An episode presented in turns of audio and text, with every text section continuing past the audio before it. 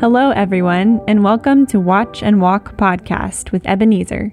This podcast aims at inspiring you to trust in God and obey His word every day. Be edified as you listen to this exhortation.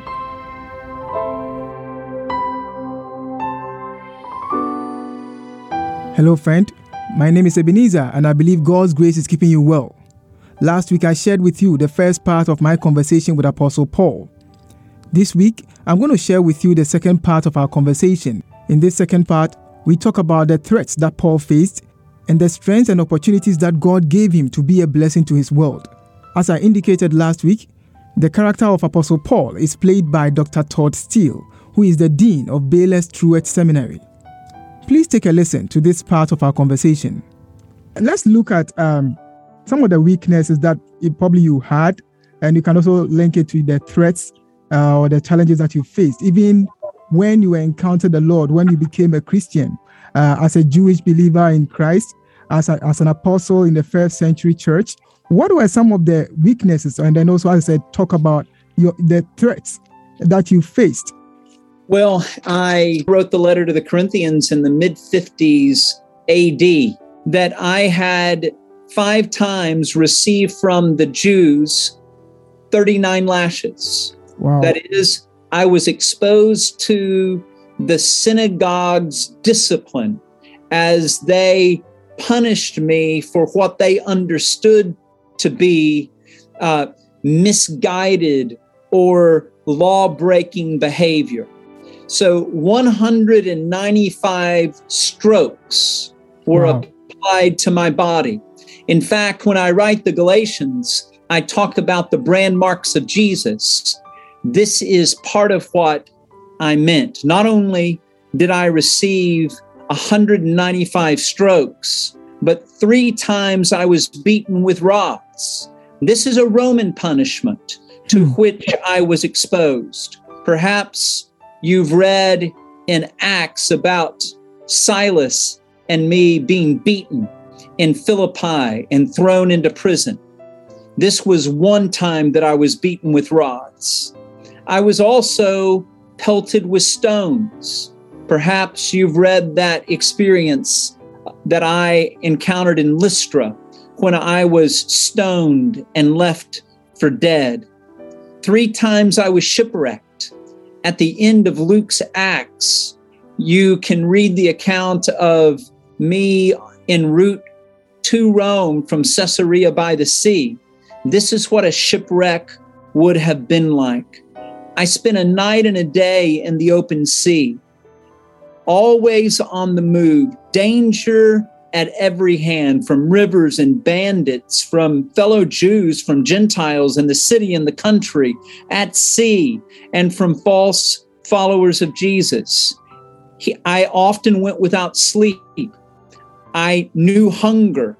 As I can say to the Philippians, I know how to abound and I know how to be abased. Hmm. I knew what it was like to be thirsty, without food, frequently cold, sometimes without clothing. And if this weren't enough, as Christ's apostle, who founded fellowships throughout the Eastern Mediterranean, whether it was in places like Philippi or Thessalonica or Corinth or Ephesus I had these churches always on my heart, always on my mind, even though I might not have been there in present, they were never absent. And so all of this stress and strain is that which I experienced uh, as one of Christ's servants. Hmm. Wow.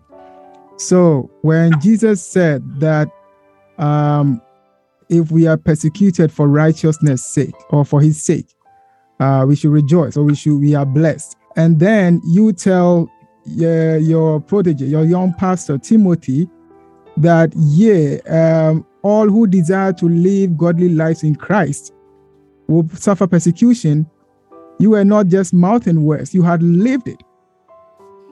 Yes, Jesus himself said, In this world you will have tribulation, but be of good courage. I've overcome the world. That's why I can say to the Thessalonians, rejoice in the Lord always. Uh, rejoice always, pray without ceasing, and everything give thanks, for this is God's will for you in Christ Jesus.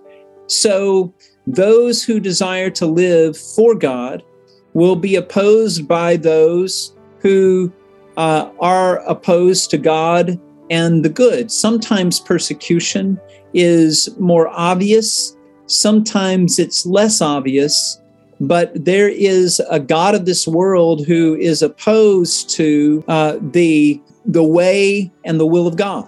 All right.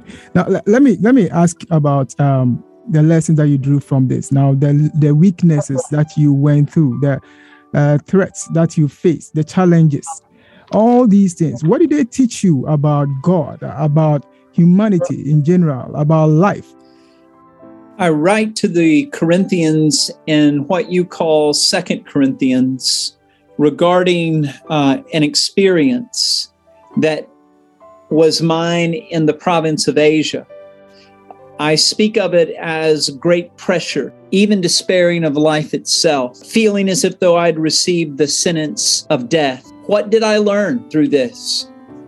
To rely on God, who even raises us from the dead, and that God is a God of consolation, a God who comforts us in the face of affliction, so that we, having been afflicted, will be able to comfort others. So, my trials taught me not only to trust in God through thick and thin, through good times and bad, but my trials taught me that I can learn from them so that I can know God's character and then extend and express God's character as a sense and a source of comfort and consolation for others. Hmm as I experienced what I describe as a thorn in the flesh and asked the Lord to remove it, not just once, not just twice, but three times, I hear the Lord say to me that my grace is sufficient for you. For when you are weak, then you are strong. And so, weakness uh, is ultimately a gift that we can give to God Hmm. And then we can learn that God can do all things through Christ who is strengthening us. Wow. Um, a lot of lessons, good lessons there. And um, now, after talking about the weakness and the threats that you faced, uh, I think it would be a good time to now look at your strengths, um, the gifts that God gave you, and also connect it probably to the opportunities that you had to express uh, those gifts and be a blessing uh, make an impact in, in your world? As I said to the Ephesian elders when they were gathered in Miletus, it is more blessed to give than to receive. And to see our life as grace helps us to offer grace to others. So, this call that uh, was placed on my life when I encountered Jesus was, in fact, my greatest strength. It guided me. Hmm. God grasped me by his grace, and I never got over how amazing his grace is. Coupled with a call, I worked hard. Okay. In fact, compared to others, I think I worked harder than they. Very diligent, right? Diligent. I, t- I talk about it in First Corinthians. I talk about it again in Second Corinthians. Uh, I will place uh, what I sought to do because of God's grace alongside any of my contemporaries. Even before I was a Christ follower, I was uh, going beyond my contemporaries and once I became a Christ follower, I took that energy, I took that effort, and I directed it towards the gospel and its expansion.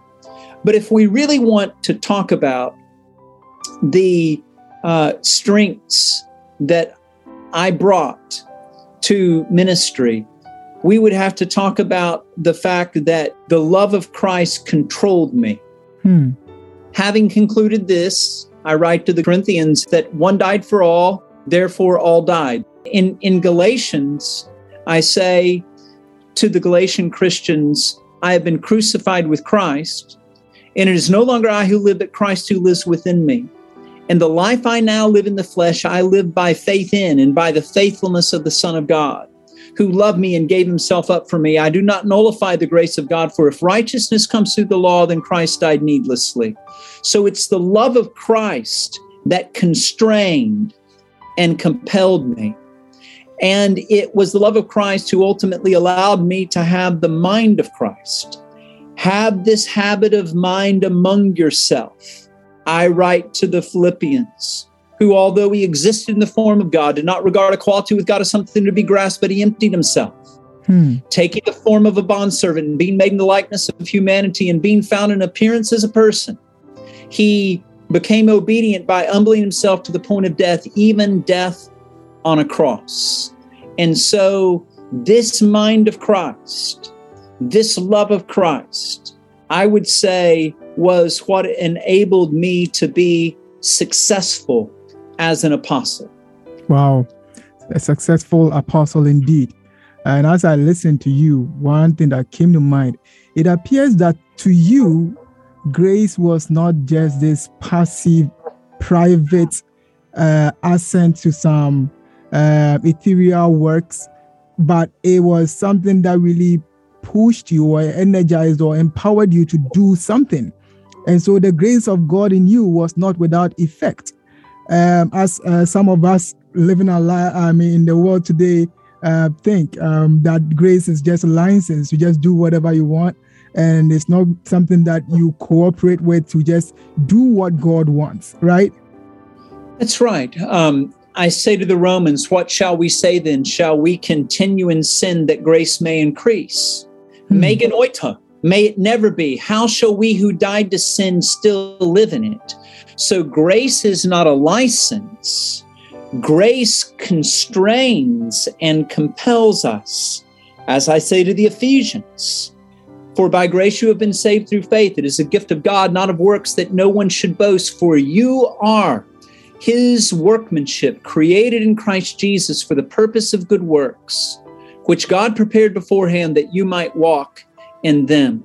So, grace, yes, is a gift, and grace is also that which calls us to go, to give, and not only to gain and to get. Hmm. Not only to gain and to get. Uh, God bless you for that. I see in you when I, I listen to you, I get this understanding that you had this balanced understanding of grace and works. You could, could engage the tension pretty well. That even though the grace of God is working in us, we ought to work out our salvation. You could you had a way of just helping your people, uh, your audience grasp that, and I, I, I thank you very much for that understanding. I say to the Philippians, work out your own salvation with fear and trembling, for it is God who is at work within you, both to will and to do his good purposes. Mhm. We don't work for salvation, but what God works in, we work out. All right. Great, great point there. I hope you gleaned some helpful lessons from our conversation. Next week, I'll bring to you the last part of our interaction. Until then, may God bless your reflection on it in Jesus' name. Amen.